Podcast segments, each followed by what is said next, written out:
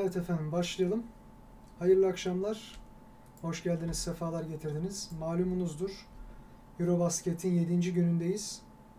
Bu heyecanı bir haftadır yaşıyoruz ve grup aşamaları en azından bizim grubumuz ve B grubu için tamamlandı. Şu an son maçta Almanya Macaristan'ı resmen 50 sayılık farkla yenmek üzereydi. Biraz tabii sonlara doğru rölantiyi aldılar. Fark şu an 36. 1,5 dakika kaldı maçın bitmesine. Artık bir önemi kalmadığı için erkenden başladım. Evet hoş geldiniz, sefalar getirdiniz.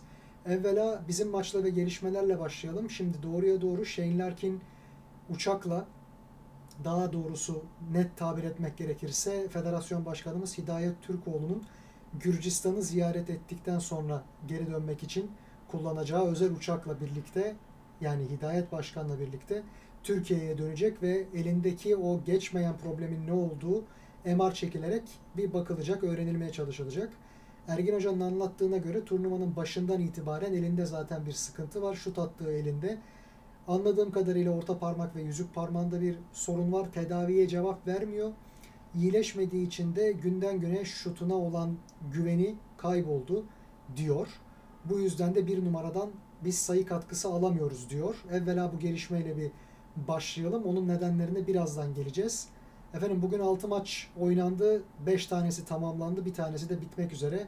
Orada fark şimdi 35 sayı Almanya önde Macaristan karşısında. Ki bu Almanya'da Dennis Schroeder ve Daniel Tice forma giymiyor bu akşam. İyice rotasyona gittiler. Belki de bunun da bir faydası olmuştur onu da söyleyelim. Çünkü hiç olmadığı kadar iyi bir farkla galip geliyorlar. Ha Macaristan'ı normalde kaç farkla yenerlerdi bütün as oyuncuları forma giyse o başka bir konu ama belki de Schröder'ın olmaması yaramıştır. Onu da tekrardan sonra konuşuruz. Günün ilk maçında biz mücadele ettik İspanya ile A grubunun liderliği için. Efendim maçı seyretmeyenler adına şöyle söyleyelim. Birincisi biz rakibimize belli oranlarda iyi çalışmışız. Yani dersimizin farkındayız, ne olduğunu biliyoruz. Yetenek bakımından eski İspanyol takımları gibi olmadıklarının, onlar kadar olmayı geçtim, onlar gibi bile olmadıklarının net bir şekilde farkındaydık. Öte yandan sağlam oldukları birkaç yön vardı. Bunlardan birincisi rotasyonu dibine kadar kullanmaktı. Yanlış hatırlamıyorsam 12 oyuncunun 11'i evet forma giymiş bu maçta ve hemen hemen hepsi 15 dakikaya yakın süre aldı. Bir tek yanılmıyorsam Saiz 6 dakika mücadele etti. Geri kalan bütün oyuncular 14 ila 28 dakika boyunca forma şansı buldular. Şimdi bu niye önemli? Oynamayan tek oyuncuları da Rudy Fernandez sakatlığı sebebiyle kadronun en yaşlısı olarak bu maçı pas geçti. O da olsaydı muhtemelen o da forma giyecekti. İspanya'nın bir özelliği var. Turnuvada en fazla süre bulan 3-4 oyuncusu toplamda bütün turnuva takımlarıyla mukayese edildiğinde maç başına en az süre alan takım. Bu ne demek? En fazla süre bulan 3 tane as oyuncusu diğer bütün 3 as oyuncularla kıyaslandığında öteki takımlarla onlara oranla en az süre alan, sahada en az kalan isimler toplamda. Yani rotasyonu dibine kadar kullanıyorlar. Bu da tabii maç sonlarında çok daha enerjik, bireysel faul probleminden çok daha uzak kalmalarını sağlıyor. Aynı zamanda da çok çetin bir takım hüviyetindeler.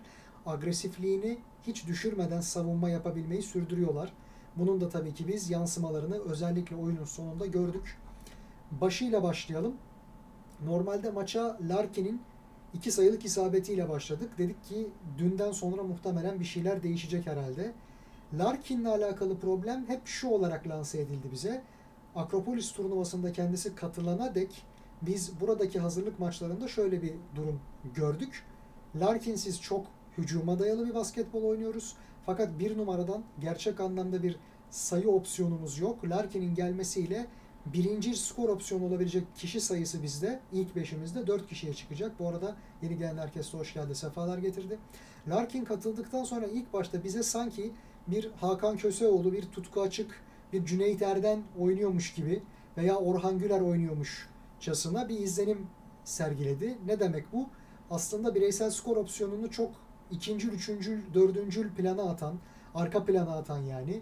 Daha ziyade takımın yerli yerinde pas alabilmesini, oyuncuların gerekli yerlerde coşturulmasını sağlayan temel top yönlendirici ve oyun kurucu olduğu ile alakalı bir görünümü vardı. Böyle bir imaj çizdi. Ergin Hoca'da asıl eksikliğini duydukları hadisenin bir oyun kurucu top yönlendirici olduğunu ve bir numaralı bu konuda Larkin'den katkı alacaklarını dile getirmişti. Yani biz Larkin'den esas o bildiğimiz topa hükmeden bir nevi namuskivari skorer halini değil, daha ziyade bir Nick gibi top dağıtıcı oyun kurucu, asistlere en fazla belki de imza atacak olan kişi payesini yapıştırmalıydık. Ondan böyle bir şey beklemeliydik. Fakat anlaşıldı ki bu roldeki bir Larkin bizim takımımızı yukarı seviyeye çıkartacak o eksikliğini hissettiğimiz parça değil. Böyle olamıyor. Bu yüzden de Karadağ maçında mesela işler kötü giderken kendisinin o değer kamlı yani bir şekilde bencil davranmamaya dayalı niyeti, tabiatı bozuldu. Zarureten bozuldu çünkü geri kalan takım duraklama noktasına geldi. Hiç kimse hiçbir şey yapamayacaktı. Bu yüzden de sazı eline aldı ve inisiyatif kullanıp ciddi şekilde skor katkısı verdi. Biz de dedik ki nihayet istediğimiz Larkin bu. Hatta takımın bir numaralı opsiyonu olup topa hükmetmesinde hiçbir sakınca yok. Çünkü onun nasıl bir potansiyel vaat ettiğini hepimiz biliyoruz. Gel gelelim Larkin'in bir huyu var. Kafa yapısı olarak çok özverili oynuyor. Nitekim burada da gördük ki Ergin Hoca'nın istediği tarzda rolünden feragat edip bambaşka bir şey oynayabilmeye ki kendi rolünde, kendi takımında iki defa üst üste Euroleague kazanmış. Sonra onlardan evvel de bir sene Euroleague'in MVP'si olmuş. Avrupa'da bu yaptığı işleri en iyi yapan kişi payesine sahip bu hüviyetteki bir insanın rolünden tamamen vazgeçip aslında hükmedebileceği bir turnuvada takım menfaati adına kendisini ikinci plana atabilmesi gerçekten muhteşem bir karakter örneği. Larkin'in ne kadar naif, ne kadar kırılgan bir karakter olduğunu gayet iyi biliyoruz. İnce, hassas. Hatta onun bir rahatsızlığı olduğu bile söyleniyordu bu noktada. Sezona geç açılıp hep formda bitiriyor. En kritik yerlerde devreye giriyor. Bunu da biliyoruz. Biz turnuvalarda da böyle olacağı ümidiyle onu seyrediyorduk. Gel gelelim turnuva ilerledikçe bir başka olay ortaya çıktı. İlk günün ardından Larkin'in sakatlığı, elindeki sakatlığı bilhassa yani fiziksel olarak formda olmadığını bir sakatlıktan çıkıp geldiğini biliyorduk hazırlık kampına. Ama o sakatlık bu sakatlık gibi görünmüyordu. Dolayısıyla buradaki asıl mevzu gerçek anlamda Larkin başka bir sakatlıktan çıktıktan sonra fiziksel formunu mu bulamadı yoksa parmağında yeni gelişen bir sakatlık mı var ya da nükseden ve bunun etkisiyle hem fiziksel formu hem de zihinsel olarak şutuna dair özgüveni mi etkilendi? Bize bu açıklama grup aşaması tamamlanınca yani 5. maçın sonunda yapıldı bugün Ergin Hoca tarafından. Evet Larkin'de çok %100 bir şey olmadığını biliyorduk form grafiği. Belli sıkıntıları olduğu aşikardı ama sorunun bu olduğunu veya bu raddede olduğunu bilmiyorduk. Bu kadar fazla olduğunu bilsek herhalde Larkin'i bu sefer oynatmayalım da sağlıklı kalsın. Hem bu turnuvanın sonraki turları için hem de Efes'teki kariyerini rahatlıkla sürdürebilmesi, kalıcı bir sıkıntı ortaya çıkmaması için Larkin'den vazgeçebilmeyi bile biz taraftarlar olarak göze almıştık. Çünkü bir de şu var. Ben bizzat yorumlarımda dile getirmiştim ki Akropolis turnuvasının ardından bir de tabii ki Dünya Şampiyonası eleme maçlarının ardından eğer gelecek olan Larkin bizim Efes'te seyrettiğimiz değil de bu maçlarda gördüğümüz Larkin'se bu turnuvaya o zaman bu Larkin gelmesin. Ben bu Larkin'i istemiyorum. Bunun benzerini yapacak yerli oyuncularımız mutlaka ki vardır. Doğuş Özdemiroğlu burada mesela bu noktada çok daha fazla belki katkı sağlayabilirdi. Çünkü Larkin kadar olmasa bile topu yönlendirebilecek, iyi kötü oynayabilecek bazı oyuncularımız da mevcut. Furkan gibi, Cedi gibi. Bana kalsa biraz güvenilse Onur Alp gibi. Ama bugün anladık ki Şimdi Larkin toplamda 3'te 0 üçlük isabeti, 3'te 1 iki sayılık isabet, 2'de 1 serbest atış ki bir tanesini en kritik yerde kaçırdı maalesef. Toplamda 3 sayı, 3 rebound, 6 asist, 2 foul, 1 top çalma, bir de top kaybıyla oynadı. Maalesef ki top kaybı da en kritik yerde geldi. Diaz, İspanyol savunmacı bizim skoru eşitlemek adına son saniyelerde bir set çizip kenardan başlattığımız topta çok yakın savundu. Bu markajın sebebiyle de topu elinden kaçırdı Larkin ve kendisinden çıkmış. Biz açı değişince kamera açısı net bir şekilde gördük. Hakem burada enderdir ama doğru bir karar vermiş. Şimdi neticede bu hataların vesairenin yanında Larkin'in bu sakatlığına rağmen, bu form grafiğine rağmen sahada canı çıkasıya kadar kalıp koşturması, savunma bakımından hayatında belki de hiç olmadığı kadar çabalaması, bu özveriyle oynaması her türlü takdirin üzerinde müthiş bir fedakarlık örneği sergiliyor. Fakat Larkin'den görmeyi istediğimiz şey bu oyuncu profili mi ondan emin değiliz. Biz gerekirse Larkin'e diğer takımlardaki devşirme oyuncular gibi gelip oyunun bir tarafını boş bırakıp mesela savunmada hiç takılmayıp bütün enerjisini hücuma harcayarak bize maçları aldırabilmesi için güveniyorduk. Ondan beklentimiz bu şekildeydi temelde. O tam tersine asistleriyle ve takım savunmasına olan katkısıyla bir şeyler vermeye çalışıyor. Bizim en eksikliğini hissettiğimiz hadisede maalesef aradığımızı veremiyor. İşin enteresan noktası Ergin Hoca da şu açıklamayı yaptı. Dedi ki maalesef bir numaradan skor katkısı bulamıyoruz. Dış şutları yüksek yüzdeyle bitiremiyoruz. Ve maalesef Larkin'in özgüveni yok şutuna dair. Kafasına bir defa bir takmış bunu. Larkin taktı mı takar. Onun zihinsel olarak iyileşebilmesi için İstanbul'a mı gelmesi gerekiyor? Amerika'ya mı gitmesi gerekiyor? Bizim Berlin'e gidecek olan kafilemizin yaklaşık 3 günlük bir vereceği ara var. Bu arada dilediği her türlü tedavi imkanını için rahat ettirecek her türlü şeye ulaşmasını sağlamak tabii ki gayet güzel bir sorumluluk. Bir vefa örneği. Bunu da belirtelim. Umarız bu böyle devam eder. Bakalım Larkin'in şimdi sonuçlarının ardından fiziksel neticeler temiz düzgün çıkarsa işin tamamen zihinsel kısmında yaşandığını olup bittiğini de fark edebilir. Bu sayede güveni yerine gelip üst turlarda bizim aradığımız türden bir Larkin halinde katılabilir tekrardan takıma. Şimdi şurası sıkıntı. Biz Larkin bu haldeyken ve son dakikalara diri geçmesi, diri kalması bu kadar yorucu bir sezonun ardından bizim adımıza daha önemliyken niye Şehmuz'a yani kısalarda topa baskı yapabilen gardı, hele ki Lorenzo Brown gibi bir gardı canından bezdirebilecek olan bir gardımıza sadece 8,5 dakika süre verdik. Oyunda kaldığı zamanda da Şehmus sadece bir adet kötü üçlük tercihinde bulundu kendisi. Hatta buraya dakikasını bile not almıştım. Hala duruyor mu bilmiyorum ama. Evet skor 52-50 onların lehineyken kötü bir üçlük tercihinde bulundu. Hani bireysel bir skor üretmeye çalıştı dribbling üstünden ve henüz maç saati düzeltiyorum hücum saati dolmamıştı.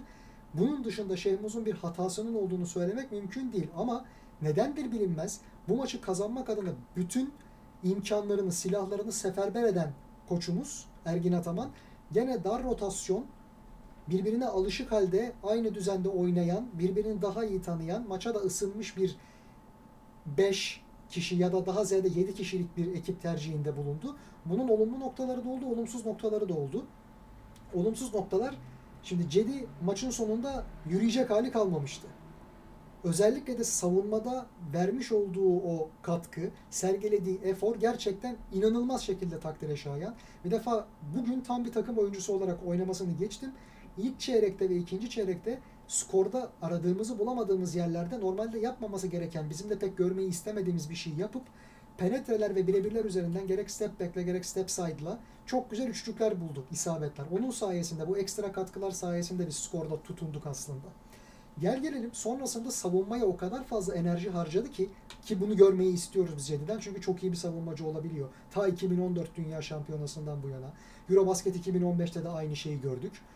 Maalesef ve maalesef Cedi işin bu tarafına odaklandığı vakit ve bütün turnuvada da süper yıldızların hiçbirisinin bu sorumluluktan kaçmayıp son topa kadar deli gibi mücadele ettiğine şahit oluyoruz. Turnuva muhteşem bir rekabet örneğine sahne oluyor bu noktada. Cedi de bu konuda eksiksiz davranınca bugün maalesef maçın sonunda hele bir de diğer oyuncularımızın bazıları sıkıntılar yaşarken foul'den oyun dışı kalmak vesaire gibi Cedi de çok yorgun düştü. Bütün her şeyi kendisi yapmaya çalıştı. Larkin'in teklediği, Furkan'ın kim yerde teklemeye başladığı, Alperen'in 5 faulle oyun dışı kaldığı bir yerde gene sorumluluğu üzerine alıp inisiyatif kullanmak yükümlülüğünde hissetti kendisini. Maalesef onun yetenek skalası, oyun tarzı buna çok müsait değil. Bir vakitler Sayın Hidayet Türkoğlu'nun da yetenek skalası buna müsait değildi aslında. Fakat takımın alfası o olduğu için ondan bekleniyormuş gibi görünürdü bu. Benzer şekilde mesela 2019 Dünya Şampiyonası'nda da aynı sıkıntı Amerika maçında maçın en skoreri, elin en sıcak olan oyuncu olduğu için Ersan İlyasova'dan beklenmişti. Bu rolü ona yapıştırdık ve hata oldu. Son topu ona kullandırdık bu yüzden. Halbuki o öyle bir oyuncu değildir. Burada da Cedi normalde öyle bir oyuncu değildir. Ha şuna eyvallah. Diyorlarsa ki bu takımın tırnak içerisinde alfaları biziz. Üste üst kademede yer alan oyuncuları biziz. Tabii ki sizsiniz. Fakat sizi en verimli şekilde değerlendirmenin yolu bu mu? Böyle oynamanızdan mı geçiyor? Bunu ayrıca tartışmak lazım. Pek çok oyuncu var milli takımlarda NBA'de istediği rolü veya süreyi alamayan, takımındaki halinden memnun olmayan ve burada herkese bir şeyler ispatlamaya çalışıp üstüne bir de ne kadar kıymetli bir oyuncu olduğunu kendine de kanıtlamak isteyen. Üstüne bir de tabii şu var. rahat rahat oynayıp açılıp biraz keyfinin de yerine gelmesi adına bunları kullanabilirler. Bari buranın kralı ben olayım diyebilirler. Bunu da bir yere kadar tabii ki anlarız. Çünkü neticede 3 tane NBA oyuncusu payeli isim var burada. Larkin'le bir sıkıntı yaşamamaları mesela bu noktada çok iyiydi açıkçası. Çünkü Larkin de az buz oyuncu değil. Bu kadrodaki hemen hemen herkesten pek çok bakımdan daha potansiyelli bir isim. Ez cümle 20 sayıyla tabii ki takımımızın en skorer ismi oldu. 5 rebound, 3 de asist kaydetti. Ama mesela sonlardaki o halsizlikten ötürü hem hücumda düştü hem savunmada dördüncü, dördüncü faulünü aldı. Eğer uzatmaya gidecek olsaydık onun da 5 faulle oyun dışı kalması ve bizim çok başka bir oyun oynamamız muhtemeldi. Diğer taraftan maçın bence bizim adımıza en etkili ismi Alperen Şengün'dü. 14 sayı toplamda 12 reboundla double double yaptı. Üstelik erken sayılabilecek bir yerde maçın bitimine 7-8 dakika kala 5. faulünü alıp oyundan çıkmasına rağmen. Şimdi 4 faul olduğunda ki o faullerden bir tanesi de buraya not aldım. Çok saçma sapan bir yerde geldi.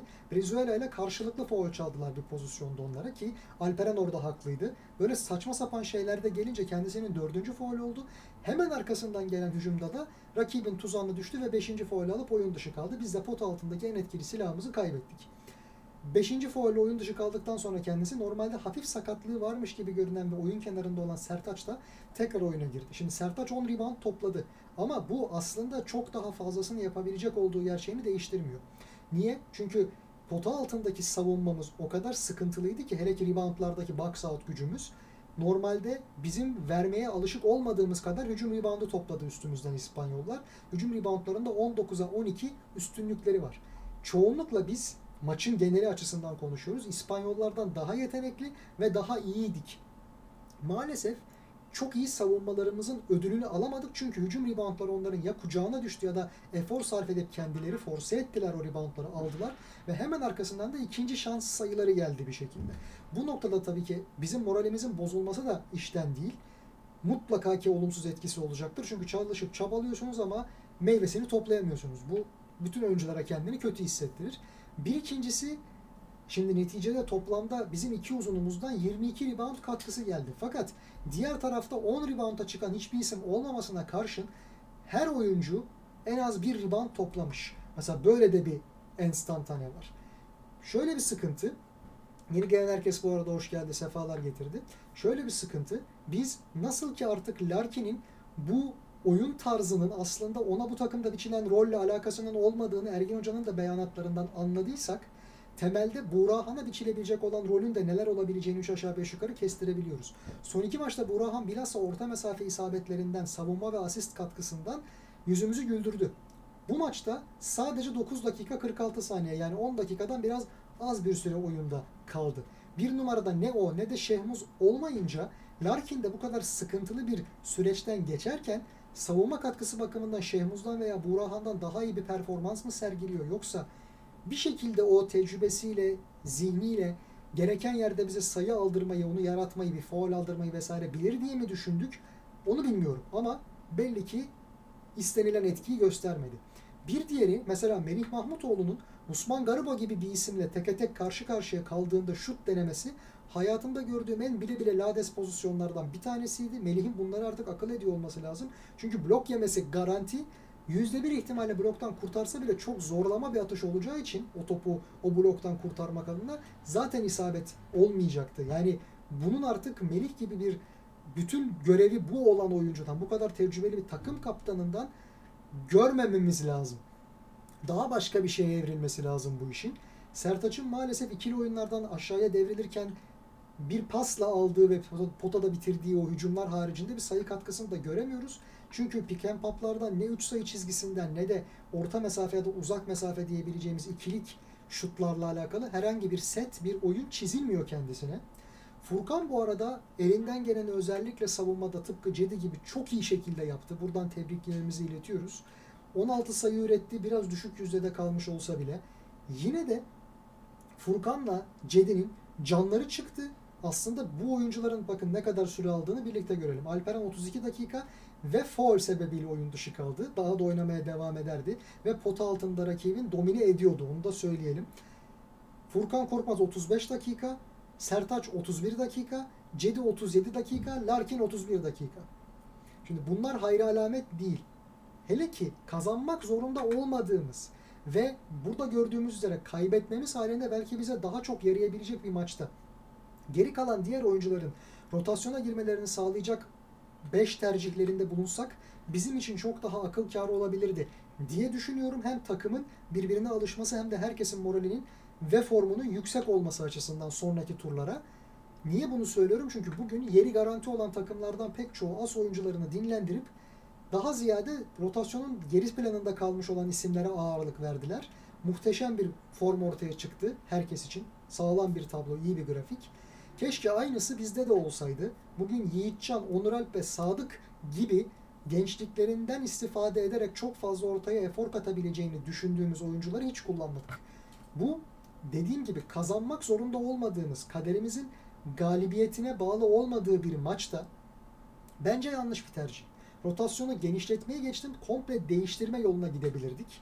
Çünkü şu noktadan itibaren Onur Alp başta olmak üzere bazı oyuncularımız Sadık ve Yiğitcan bu sıralamayla bence istenmediklerini düşünebilirler. Daha da ötesi geçen maç 10 sayı bulup savunmada olmasa bile hücumda yüzümüzü güldüren Ercan Osmani uzunlardan problem yaşadığımız, reboundlarda ile çok daha fazla problem yaşadığımız bu maçta Alperen 5 foul aldıktan ve Sertaç sakatlandıktan sonra bile oyuna giremedi. Sadece 3 dakikalık süre bulabildi.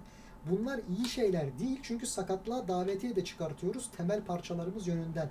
Bu hep maalesef böyle bir sıkıntıdır. Ayrıca pota altından Alperen henüz oyundayken çok güzel faydalandığımız bir ilk yarının ardından ikinci yarıda bizi Usman Garuba'nın oyuna girişiyle dışarıya itmeyi başardılar.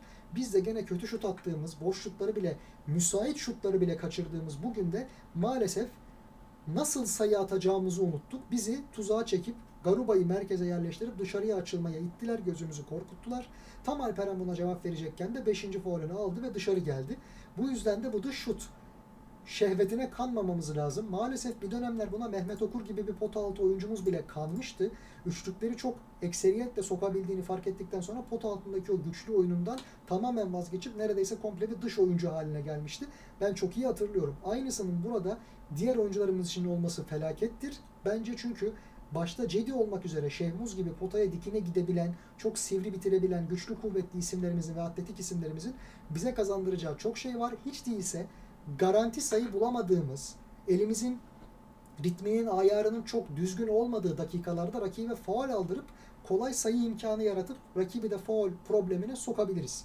Nitekim mesela Alperen 5 faulünü son çeyreğin bitimine 5 dakika 25 saniye kala aldı. Bundan 10 saniye sonra ise takımımızın o çeyrekteki faul hakkı doldu. Biz de yaptığımız her türlü hamlede savunma önünden ya Foul düdüğü çalınır korkusuyla biraz gevşemek zorunda kaldık ya da yaptığımız şeyler rakibe iki kolay serbest satış şeklinde geri döndü. İspanya'nın eşit rotasyonuna karşılık bizim sıkıntılı bir tercihte bulunduğumuzu söylemiştim. Furkan mesela oyun kurucu yönünde daha fazla şeyler katabilecek bir isim bildiğimiz kadarıyla ve Larkin'in Berlin'de olmaması ya da tam formunda olmaması ihtimaline karşılık Burahan'la beraber oyun kuruculuk yönünün top yönlendiricilik kısmını ona emanet edebiliriz. Eğer onun da sakatlığı, form grafiği bir endişe, bir sıkıntı yaratmıyorsa. Bugün sakatlığından fazla eser kalmamış gibi göründü ve bizim açıkçası bu konuda tabii ki yüzümüz güldü. Şimdi bazı sıkıntılı hakem kararları da vardı ona da gelebiliriz. Neticede mesela bitime 1 dakika 8 saniye kala İspanyol oyuncunun zorlamasına bizim çok iyi bir savunma performansımızın ardından zorlayarak geri çekilerek attığı atış elden çıktığı vakit hücum süresi dolmuştu fakat hakemler buna dikkat etmedi. Girmedi. Seken topun hücum reboundunu alıp İspanyollar sayıyı buldular. 67-65'ti skor. Çok kritikti 69-65 yaptılar. Bir ikincisi Furkan'a verilen teknik foul hayatımda gördüğüm ve otoritelerden de dinlediğim üzere onların da hayatında gördüğü en saçma sapan hakem kararlarından bir tanesi. Geri geri dururken rakibi engellemek noktasında bir şey yapamıyorken çizgiye bastığının farkında bile değilken çünkü sadece bir an için basıp sonra geri gelmiş. Hakem buna teknik faul çaldı.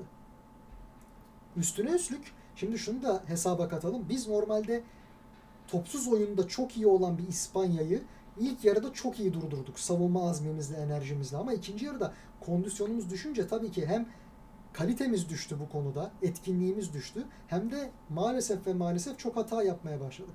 Şimdi peki bu noktada taze kan olsaydı acaba hakemler de daha elini korkak alıştırmayıp çaldığı fauller bakımından o oyuncularımıza faul çalsaydı son dakikalara çok daha avantajlı gidemez miydik? Bunun da hesaba katılması lazım. Maalesef ve maalesef Sertaç'tan da Larkin'den de istediğimiz verimi alamadık ve başka arayışlara da gitmedik. Şimdi Lorenzo Brown'la Melih'in uzun süre boyunca başa baş bırakılması, Melih'in onun savunmasına verilmesi son derece facia bir tercih. Tamam ekstra basketler konusunda çok potansiyelli bir isim Melih Mahmutoğlu doğru. Ki bugün istediğimiz tarzda bir verimi alamadık kendisinden. Toplamda 31'de 9 dış şut kullandık. Üçlük gerisinden %29'la hücum ettik. Hoş değil. Ama yani 13'te 8 serbest atışımız da çok hoş değil. 10 olması lazımdı en az bence. Ama yine de şunu hesaba katalım. Şimdi savunmada zaten bazı isimlerin maalesef bu takımda defo yarattığını, handikap yarattığını biliyoruz. Hiç değilse kısaya baskı konusunda bu oyunda kullanabileceğimiz başat isim Şehmusken ve muadilleri sıkıntı yaşıyorken niye ona gidilmiyor? Ergin Hoca'yı anlamak çok kolay değil bu konuda. Şimdi bunun haricinde notlarıma bakıyorum başka bir şey var mı diye. Şu an bizim takımla alakalı çok fazla bir şey yok. Uzun savunmasında maalesef halen daha Furkan'ın çok pardon Alperen'in ayaklarını kullanarak bir şeyler yapma alışkanlığı geri dönmemiş. O ezberlerini hatırlamıyor. Ve yine aynı şekilde maalesef Alen Digber'in bugün Jim Bilba'ya benzettiği Usman Garuba sadece varlığıyla bile bizi gözdağı verip başka şeyler yapmaya itti. Bu niye sıkıntı? Çünkü bir üst turdaki rakibimiz bunun şahikasını yapan Rudy Gobert olacak. Ve onun Fransası. Şimdi Gobert oradayken şutu bozmak noktasında NBA'in şu anki açık ara bir numarası iken bizim iyice dış şuta kayma ihtimalimiz daha fazla. Foul problemine soksak desek Mustafa Fol, Poirier ve Gobert gibi 3 tane üst seviye uzunları var. Gober ve Poirier çok daha üst seviye tabii Mustafa Fol'dan. Hepsi iri, fizikli, hepsi çok iyi reboundçu. Aynı zamanda da Poirier üzerinde konuşacak olursak ve Gober atletik. Onların varlığı bizim pota altımızı cehenneme çevirmeye aday. Şimdi Ercan Osmani bu noktada çok fazla mesai harcayacaktır. Benim derdim keşke ve keşke birinciliği kazanmak adına bu kadar çabalamamızın gerekmediği bir maçı, birinci olmamızın çok da bir şey ifade etmediği hatta bu sayede yenilerek birinciliği bırakıp diğer grubun dördüncüsü olan Litvanya ile eşleşmekten kurtulduğumuz bir maçın içerisinde rakip gibi biz de rotasyona gidebilseydik. Bakın nitekim rakibin en skorer ismi 15 sayı üreten Willy Hernan Gomez oldu. Bunların yarısını zaten topladığı reboundlardan kaydetti. Ya da çok basit pozisyonlardan diyelim.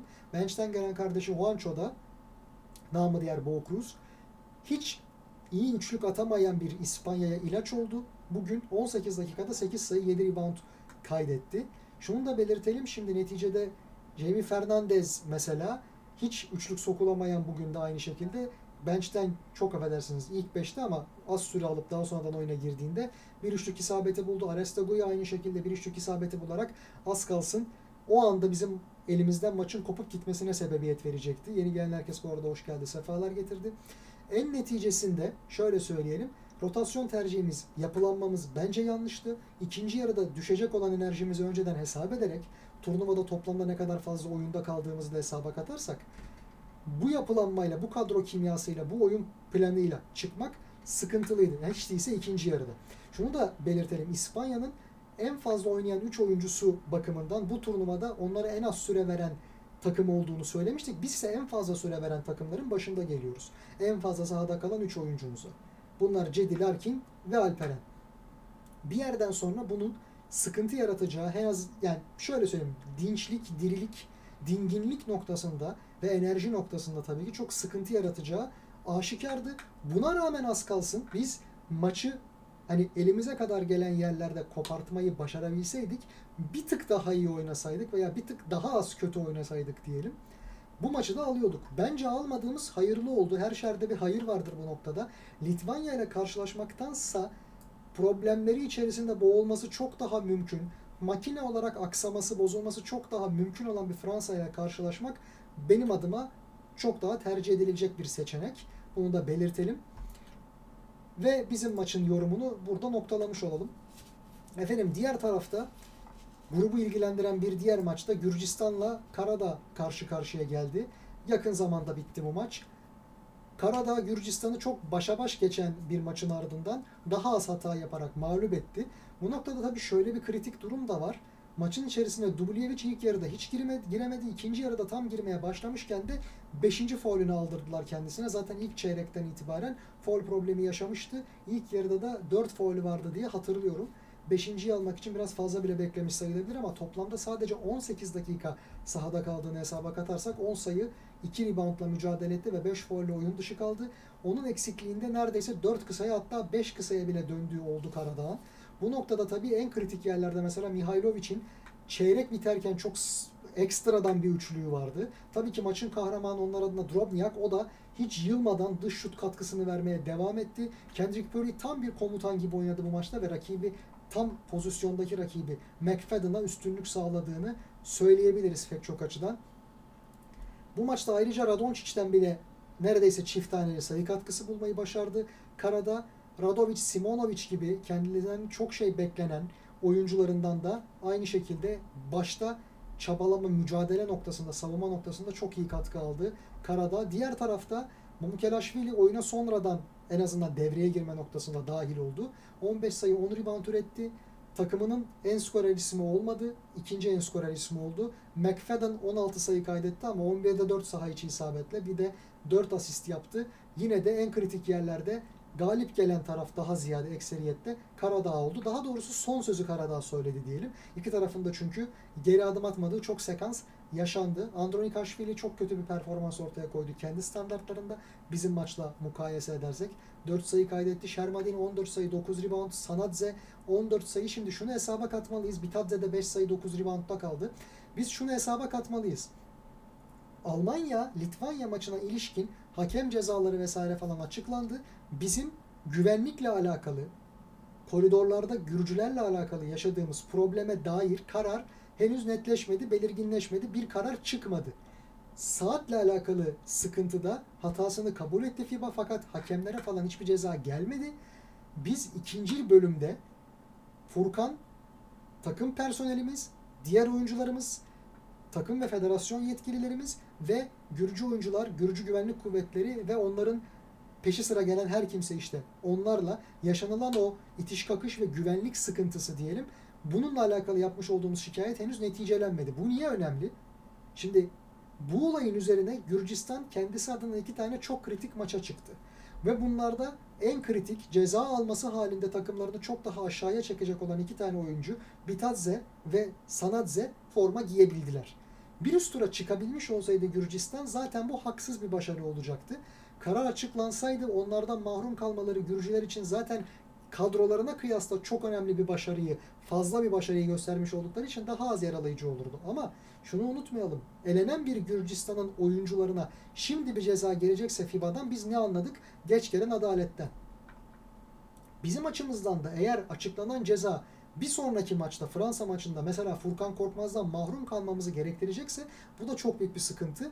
FIBA'nın açıklama yapması da yapmaması da bu cezalara dair veya bu şikayete dair her türlü bir skandal, çok büyük bir sıkıntı. Buradan da eseflerimizi iletelim. Karadağ'da en iyi performansları kim gösterdi ona bir bakalım. Igor Drobnyak 22 sayı, 5'te 3 üçlük isabeti toplamda 13'te 9 saha içi isabet. Kendrick Perry 17 sayı, 4 rebound, 9 asist. Hiç top kaybı yapmadı. Bu da tabii ki kendisi için çok büyük bir artı puan. Radoncic 9 sayı 8 rebound, 4 foul. Mihailovic 7 sayı 6 rebound, 3 asist. Çok kapalı bir oyun oynandı düşük tempo o yüzden bu skor gayet normal. Dubljevic de 10 sayı üretti. 5 faulle erkenden oyun dışı kaldı ve toplamda Gürcistan bir galibiyette elenmiş oldu. Bizim grubumuzun bugünkü son maçında Bulgaristan'la Belçika karşı karşıya geldi. Yine son kerteye dek her iki tarafa da gidebilecek bir maçtı. Özellikle yine oyuncularını canı çıkasıya kadar sahada koşturan bir Bulgaristan seyrettik. Çünkü çaresizler. Başka ihtimal yok. Dibos kötü başladığı maçı çok iyi bitirdi. 15'te 6 saha içi isabet, 12'de 3 3 sayı isabet. 18 sayı, 6 rebound, 4 asist, 4 foul, 2'de top kaybı vardı. Vezenkov özellikle ikinci yarıda çok açıldı. 3 sayının gerisinden 10'da 3 isabette kaldı ama ikiliklerde istediği formu yakaladı gibi nitekim. Ve tabii ki serbest atış çizgisinden 11'de 11 gibi çok güzide bir yüzdeyle oynayınca 26 sayı 13 rebound 4 foul takımının gene başrol oyuncusu oldu. Dimitar Dimitrov 11 sayı kaydetti. Pavlin Ivanov 8 sayı üretti. Çavdar Kostov da 11 sayıyla katkı verdi. Şimdi bu noktada Tabii ki Bulgarlar ellerinden geleni yaptılar. Diğer tarafta Belçika Lacombe'dan 20 sayılık bir katkı buldu. Aynı şekilde Obasohan son sözü söyleyen oyuncu oldu her çeyrekte.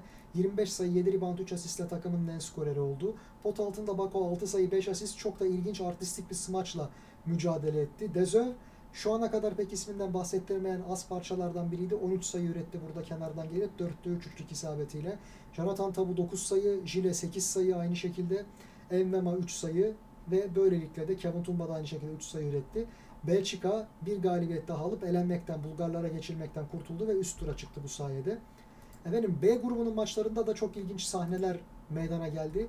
Litvanya Bosna Hersey'i aslında çok daha farklı bir şekilde öne geçtiği maçta son periyodu çok çok kısır geçen maçta skor bölümünden 17 sayı farkla 87-70 mağlup etti. Şimdi Boşnakların bu maçı Litvanya gibi bir ekip karşısında kazanması çok muhtemel değildi. Çünkü as oyuncuları çok yorulmuştu. Rotasyona gittikleri zaman kalite farkı çok ortaya çıkıyor. Onlar elde ettikleri başarıyla gururlanabilirler. Çünkü maddi pek çok sıkıntıdan yola çıkarak badireler atlattılar. Bunları bertaraf edip buraya katıldılar. Beklenilenin çok daha üstünde bir başarı sergilediler. Bilhassa Slovenya'yı yenmelerini hiç kimse beklemiyordu. Maalesef bir önceki maçta Fransa karşısında hatalarını yapmasalardı bugün üst turda olacaklardı ve bizle eşleşeceklerdi muhtemelen. Onların en büyük sıkıntılı diyelim vicdan azabı yaşayacakları konu Fransa maçında önde götürürken maçı yaptıkları o hatalardır. Kendi elleriyle teslim ettiler diyebiliriz. Litvanya maçında da özellikle Kenan Musa yine 22 sayı kaydetti, 5 de asist üretti ama maçın kopmasından evvelki büyük bir süre zarfı boyunca aslında oyunun içerisinde çok fazla yer alamadı. Çok büyük baskı vardı onun üzerinde. Litvanya kısaları bakımından konuşuyorum tabii ki. John Robertson sadece 10'da 3 isabetle 8 sayıda kalabildi. Hiç asist yapamadı. Yusuf Nurkic bu konuda en fazla şansını zorlayan isimdi. Yine üçlüğün, üçlüğün gerisinden 5'te 1 isabette kaldı. Çok şansını denedi. Yapmasaydı yani Yusuf Nurkic böyle oynamasaydı çok daha faydalı bir oynama tarzını benimseseydi takım için muhtemelen Bosna Hersek Fransa maçında da bir galibiyeti daha alıp üst tura çıkacaktı. Yani takımını satan demeyeyim ama geri plana çeken oyuncu maalesef kahramanlık güdüleriyle ille ben bir şey yapmalıyım diye hisseden NBA oyuncusu olma payesinin burada çok daha farklı anlamlara geldiğini düşünen Nurkic oldu. Yok hiç olsa eyvallah deriz de dışarıdan oynamak falan bunlar Nurkic'in yapacağı işler değil. Biraz kendi çöplüğünde ötüyor olmanın tabii ki özgüvenini de kullanıyor diyebiliriz. Bu teşvikle 15 sayı üretti. 5 rebound, 1 blok, 3 foul.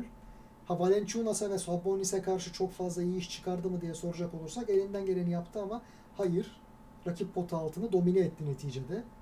Yani rakip Bosna Hersey'in pot altını domine etti. Amargegic 7 sayı kaydetti. Edin Atiç 5 sayı ile oynadı. Özellikle kritik bir yerde attığı çok önemli bir üçlük isabeti vardı Atiç'in. Oyunu az daha geri çevirecek olan. Halilovic bir yerde Domantas Sabonis'i durdurduğu için dönüp ona kükredikten sonra üzerinden smaç basıldı. Yetişemedi ona. Bizde bir zamanlar hatırlıyorum Fatih Solak bu bloğu koyduktan sonra Mutomba hareketini yapmayı çok severdi. Bir eleme maçında Hollanda maçı olabilir. Yanlış hatırlamıyorsam 2006 Dünya Şampiyonası eleme maçıydı.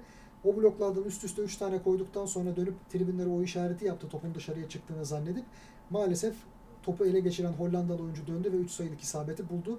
Tanyevic de onu haşlamıştı Fatih Solak'a. Bu artistliği yapma diye benzer bir şey bugün takımının en faydalı oyuncularından biri olan normalde Halilovic yaptı.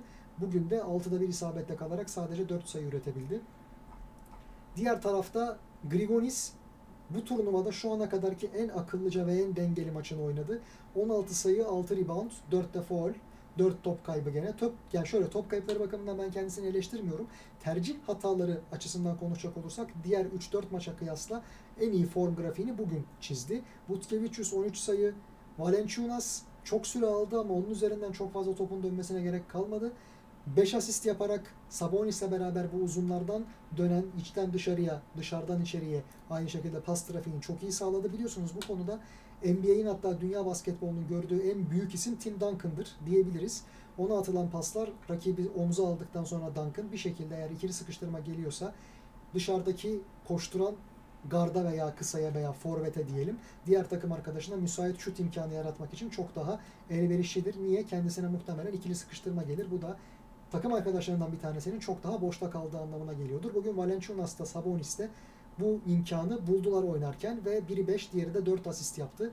Valenciunas 7'de 4 saha içi isabetiyle 13 sayı 15 rebound 5 asist 2 blok üretti. Domantas Sabonis de dün kadar olmasa bile bugün de itidalli düzgün bir oyun oynadı. 12 sayı 6 rebound 4 asist kaydetti. Çok rekabetçi bir oyun ortaya koyduğunu söyleyemeyiz ama o alıştığımız NBA'de görmeye alıştığımız en azından pas istasyonu vazifesini nispeten bugün yerine getirmeyi başardı diyebiliriz. Brazdeikis 13 sayı kaydetti. Kritik bir katkıydı onunkisi. Yokubaitis 9 sayı, 4 asist. Yavaş yavaş alışıyor. Çok uzun boylu bir guard. Önü açıktır diyebiliriz. Lekavicius tek sayı, Cedraitis de 5 sayı üretti. Litvanya cephesinde. Bu sonuçla Bosna Hersek elendi. Litvanya ise grup dördüncüsü oldu ve bizim grubumuzun birincisi olan İspanya ile eşleşti. Slovenya-Fransa maçında bir mucize yaşandı açıkçası. Şöyle bir mucize. Yani Slovenya'nın galibiyeti mucize değil. Bu galibiyeti elde ediş şekilleri mucize. Geçtiğimiz maç yaptıklarının hiçbir şekilde tesadüf olmadığını kanıtlamak istercesine Luka Doncic bir de üzerine tabii bu turnuvada bir maçta en fazla sayı bulan isim kim olur sorusuna Yannis Antetokounmpo cevabını verdikten sonra niye böyle söylüyorsun? Çünkü o Yannis diyerek sanki yenilgiyi kabul etmiş gibi görünen bir tavır içerisindeydi. Bu maçta tam tersine bunun bir meydan okuma olduğunu gördük. 47 sayı üretti. Tüm zamanlarda ikinci modern basketbol diyebileceğimiz 1980 ve sonrasındaki Euro basketlerde de birinci sırayı alıyor. 47 sayılık Doncic performansı. Bunun yanı sıra 7 rebound, 5 asist kaydetti ve sadece 4 top kaybetti. 15'te 23 genel saha içi isabeti, 6'da 11 3 sayılık isabet. Gerçekten hani tarifsiz tek kelimeyle muhteşem bir oyun. Üstelik savunmada da hani bir şekilde aksıyor diyemeyiz. Enerji sarfından aktif dinleniyor diyemeyiz sarf etmemeye çalışarak. Her yönüyle mükemmel, muazzam. Umarız onun bir de tabii ki kendine çok iyi bakmadığını bildiğimiz için fiziksel yapı bakımından ileride bir gün daha fazla vücudunun yıpranıp sakatlığa müzmin, müsait hale gelmesine sebebiyet vermez böylesi zorlamalar. Çünkü 40 dakikanın 39'unda sahadaydı Doncic. Yani maçı hiçbir şekilde şansa bırakmayacağını gösteriyordu. Takımın en skorer ikinci ismi 14 sayıyla Goran Dragic oldu. Zoran Dragic de sonda çaldığı bir topla Fransızların geri dönüş ve oyunu eşitleyip uzatmaya taşıma ihtimallerinin tamamını birden bitiren isim oldu. 6 sayı 5 rebound 3 top çalmayla mücadele etti. Bir defa Sloven kısaları zaten ve forvetleri Fransız kısalarına ve forvetlerine hiç göz açtırmadı. Gelenlerin pek çoğu ekstra katkılar. Çançar 6 sayı 5 reboundla mücadele etti. Blaj için 4 sayılık katkısı var. Edomuric 9 sayı 3 rebound 4 foul. Prepelic sadece 2 sayı 5'te 1 isabet 3'te 0 üçlük. Ama temelde Slovenya bugün Doncic önderliğinde bambaşka bir şey oynadı. Ağzımız açık kaldı. Tek kelimeyle evlat değil devlet Luka Doncic. Fransa'da ise hiç beklenmedik katkılar ilk yarıda Okobo'dan geldi. Kısa rotasyonunda. Diğer tarafta da maça ilk 5 başlayan Mbaye ikinci yarıda takımının yüzünü güldürdü. Yine de bir şeyler yapmaya gücü yetmedi. Tek başına yani maçı kazanmaya diyelim en azından. Ligimizden de Amat Mbaye'yi gayet iyi tanıyoruz. Orada Rudy Gobert pot altında Mike Toby ile eşleşiyor olmanın avantajını kullanacaktı normalde. Toby bu maçta oynamadı. Geçen maçta o hava atışında hakemin ayağının üstüne inerek yaşadığı sıkıntıdan dolayı mı böyleydi yoksa rotasyona mı gitti Slovenya bilmiyoruz ama toplamda Gober'le eşleşecek oyuncuları yok gibi bir şeydi. Yine de çok iyi durdurdular. Yani bu şekilde maçı kaybetmedikleri için takdire şayan bir diğer noktası olduğunu söyleyebiliriz bunun bugünkü Slovenya adına. Gober 10'da 9 isabetle pek çoğu da zaten çok kelepir basit basketlerle 19 sayı 8 rebound üretti ve sadece bir blok koydu. Takımının en büyük enerji kaynaklarından ve doğru düzgün oynayan oyuncularından biri olan Tarpi 8 sayı 4 rebound 2 asist üretti. Yine yapmak zorunda kaldığı diyelim o tutkal görevini mükemmelen yerine getirdi kendi ölçeğinde. Bunu mesela Ariel Filo İtalya milli takımında bir aralar çok iyi yapardı zeki oyuncu olarak.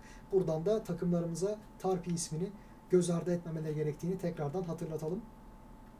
Hörtel 10 sayı 10 asist 4 rebound 3 top kaybı 3 de top çalma sanıldığı kadar yani burada istatistiği parlatıldığı kadar iyi bir performans değil.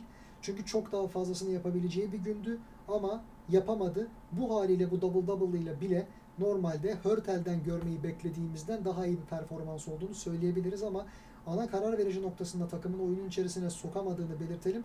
10 asist Schroeder'ın yapmış olduğu normaldeki asistler gibi düşünelim. Çok fazla takımını devreye sokan şeyler değildi. Sadece toplamda hani 20 ila 30 sayıyı takımına kazandırmış olduğu asistleri üzerinden.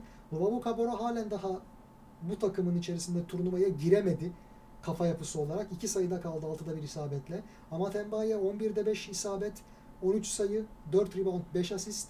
Okobo bench'ten gelip 11 sayı, 1 rebound, ve 3 faul. Poirier 2 sayı. Evan Fournier 14'te 6 isabet. Kritik yerlerde sorumluluk üstlendi ama Hezonya'nın bir tık üstü gibi oynuyor olması bu maçta Fransa'ya galibiyet için yeterli olmadı. 15 sayı, 3'te asist üretti. Tabii ki savunmada mahvü perişandı. Ona denecek bir şey yok. Mustafa Fol da 6 dakika oyunda kaldı ve 2 sayı, 1 rebound, 1 asist üretebildi. Bizim karşımızda pot altından yine böyle şeyler bulmaları çok mümkün. Daha da iyisini oynayacaklardır belki. Ama şunu unutmayalım. Onlara top aldırmayacak veya en bildikleri, sevdikleri müsait pozisyonlarda oynamalarına izin vermeyecek bir takım kurgumuz mümkün olabilir. Şunu da unutmayalım. Doncic mükemmel bir performans sergiledi ama kendi takımında Nikolic, Rupnik çok önemli eksikler değil. Toby'nin oynamaması bir şeyleri tabii ki değiştirebilirdi. Karşı tarafta Yabusele'nin forma giymediğini de hatırlatalım. Hakiki anlamda Fransa'nın gücüyle tek başına başa çıkabilir miydi? Onu da bilmiyoruz. Çünkü en önemli parçalarının başında gelen Yabusele bu maçta forma giymedi. Günün son maçında da açıkçası çok bahsedilecek bir maç olmaktan çıktı ama Schröder ve Daniel Tice forma giymediği için ilginç bir maç haline gelebilirdi Almanya adına. Almanlar Macarları kendi gruplarının son maçında 106'ya 71 ile geçtiler. 35 sayı fark. Ben bir ara farkın 48 sayıya çıktığını gördüm. Sonlarda artık onlar da salı verdiler. İşte bahsettiğim o muhteşem rotasyona gitme durumu bu. Nitekim onlar da maça garanti görülecek bir beşle başladılar. Madolö, Obst, Thiemann, Voigtmann ve Franz Wagner'la. Bu beş o kadar iyiydi ki Franz Wagner sadece 12 dakikada 15 sayı kaydetti. Sonra da oynamasına gerek kalmadı çünkü fark açılmıştı. Ops maç, maça çok iyi başlayan isimlerin başında geliyordu Almanya adına. 16 sayı birden kaydetti 29 dakikada ve toplamda 9'da 3 üçlük ama top, yani genel toplam içerisinde 12'de 6 saha içi isabetle diyelim. Maudolo 21 sayı kaydetti. 8'de 6 isabet, 7'de 5 üçlük, 4'te 4 serbest atış, 4'te asist kaydetti. E tabi Macar kısaların savunma yönünden çok büyük bir efor sarf etse bile nitelik bakımından etkisi olmayacağı için Almanlar çok rahat şut attılar diyebiliriz. İkinci yarıda oyunu tamamen domine eden isim Almanya adına Jiffy'ydi. 19 sayı üretti. 17'si yanılmıyorsam ikinci yarıda geldi. 6 rebound ve 2 asist de üretti. Onlar adına sürpriz Holats'ın yedek gardın 5 sayı 11 asistle oynamasıydı. İkinci yarıda resmen tek başına darmadağın etti rakipleri. Bu da tabii ki Almanya rotasyonu bakımından çok olumlu bir gelişme. Bir diğer sürpriz Zenkfelder'in 22 sayı birden üretip 28 dakikada maçın en skorer ismi olmasıydı onlar adına. 14'te 9 saha içi isabet, 7'de 4 üçlük. İnsanın aklına şu geliyor. Tice neyse ama Schroeder'ın olmadığı bir senaryo veya Schroeder'ın bench'ten ne bileyim bir Sinan Güler veya bir zamanlar bizim yaptığımız gibi Furkan Korkmaz misali getirilmesi, görev adamı olarak getirilmesi, 6. adam olarak kullanılması Almanya'nın daha mı çok işine yarar takım kurgusu içerisinde? Bunu da bir gözden geçirmeleri gerekiyor bence. Çünkü inanılmaz sinyaller geldi. Thiemann 3 sayı 2 rebound, Voigtmann 3 sayı 10 rebound 4 asistle oynadı ki Voigtmann da sadece 18 dakika süre buldu. Onu da belirtelim. Bu muhteşem galibiyetin bir de tabii ki diğer yüzü var. Macaristan'da Benke 13 sayı, Perl 15 sayı, Somogi 11 sayı pota altında, Voivoda da 10 sayı kaydetti. Ama bunun yanı sıra çok parlak bir performans göremedik. Herhangi bir oyuncusundan Macaristan'ın. Zaten onlar Adamanga turnuvayı kapattıktan sonra iyice havlu atmışlardı. Bu gruplarda ne olduğuna da bakacağız. Yarının yayın takvimine bir bakalım. C ve D grupları da nihayet erecek. Yarın saat 3'te Finlandiya, Hollanda, 3'ü çeyrek geçe Hırvatistan, Ukrayna maçları ile başlayacak maraton. Saat 6'da Estonya, Yunanistan, 6.30'da Çek Cumhuriyeti, İsrail maçları oynanacak. Saat 10'da da günün son iki maçı Büyük Britanya, İtalya, Sırbistan, Polonya şeklinde oynanacak. Burada da evvela sıralamalar belirlenecek. Efendim bizde durumlar ne oldu? Hemen onu da belirtelim. Grup birincimiz İspanya, ikinci biziz, üçüncü Karadağ, dördüncü Belçika oldu. Bulgaristan ve Gürcistan tek galibiyetle elendi. Ben tabii ki Gürcistan'ın Karadağ mağlup olurkenki halini gördüğümde gülümsemekten kendimi alıkoyamadım. İlahi adalet diye bir şey var. FIBA'nın beşeri adaleti yokken. B grubunda Slovenya grup birincisi oldu. Almanya ikinci sırada. Fransa üçüncü, Litvanya'da dördüncü oldu. Boşnak kardeşlerimiz beşinci olup elendiler. iki galibiyetle. Macarlarsa hiç galibiyet alamadı. Bu arada tabi yarınki gruplarda ne olacağını bilmiyoruz ama toplamda bu böyle kalırsa bu grafik Boşnaklar iki galibiyet almalarına rağmen elenen tek takım olacaklar gibi görünüyor. Efendim C grubunda Yunanistan şu an namalüp lider, Ukrayna ikinci, İtalya üçüncü, Hırvatlar dördüncü. Hepsinin çıkması garantilendi neticede. Fakat şunu da unutmayalım ki aralarındaki sıralama farkı devreye girecek. Yarınki maçlar o yüzden kritik. D grubunda da Sırbistan'ın, Polonya'nın ve Finlandiya'nın yükselmesi garanti. Çek Cumhuriyeti ile İsrail arasında bir gruptan yükselme mücadelesi olacaktır. Orada da tabii ki ben şimdiden dediğimi tekzip edeyim. İki galibiyet alan takımlardan bir tanesi elenmiş olacak. Peki eşleşmeler nasıl oldu üst turda? Efendim Almanya Karadağ ile karşılaşacak. İspanya Litvanya ile, Slovenya Belçika ile, Türkiye'de Fransa ile. Şunu unutmayalım. Slovenya'nın mesela şansı çok yaver gidecekmiş gibi görünüyor. Çok kolay bir rakip. Almanya aynı şekilde Karadağ karşısında biraz zorlanabilir muhtemelen ama yani çünkü onlar gibi oynayan bir takım. Kalite onlar kadar olmasa bile Karadağ açısından konuşuyorum. Ama şunu da es geçmeyelim. B grubundan gelen takımlar o kadar yıprandılar ki eğer ki rotasyonları geniş tutulmuyorsa mesela biz maalesef öyle yapıyoruz. Bu sefer çok zorlanabilirler üst turlarda. Gerçi biraz dinlenilecek. Onu da hesaba katmak lazım ama o yıpranmışlık üstüne koya koya kümülatif şekilde ilerler diyelim ve bugünkü yayınımızı da noktalayalım. Katılan herkese çok teşekkürler. Sürçülisan ettiysem, lafı güzaf ettiysem affola. Her zaman olduğu gibi merhum İsmet Badem abimizin o dillere pelesenki vecizesiyle yayını noktalıyorum. Dudaklarınızdan tebessüm, kalbinizden basketbol sevgisi eksik olmasın. Şen kalın, esen kalın. Tekrardan görüşünceye dek. Hoşçakalın.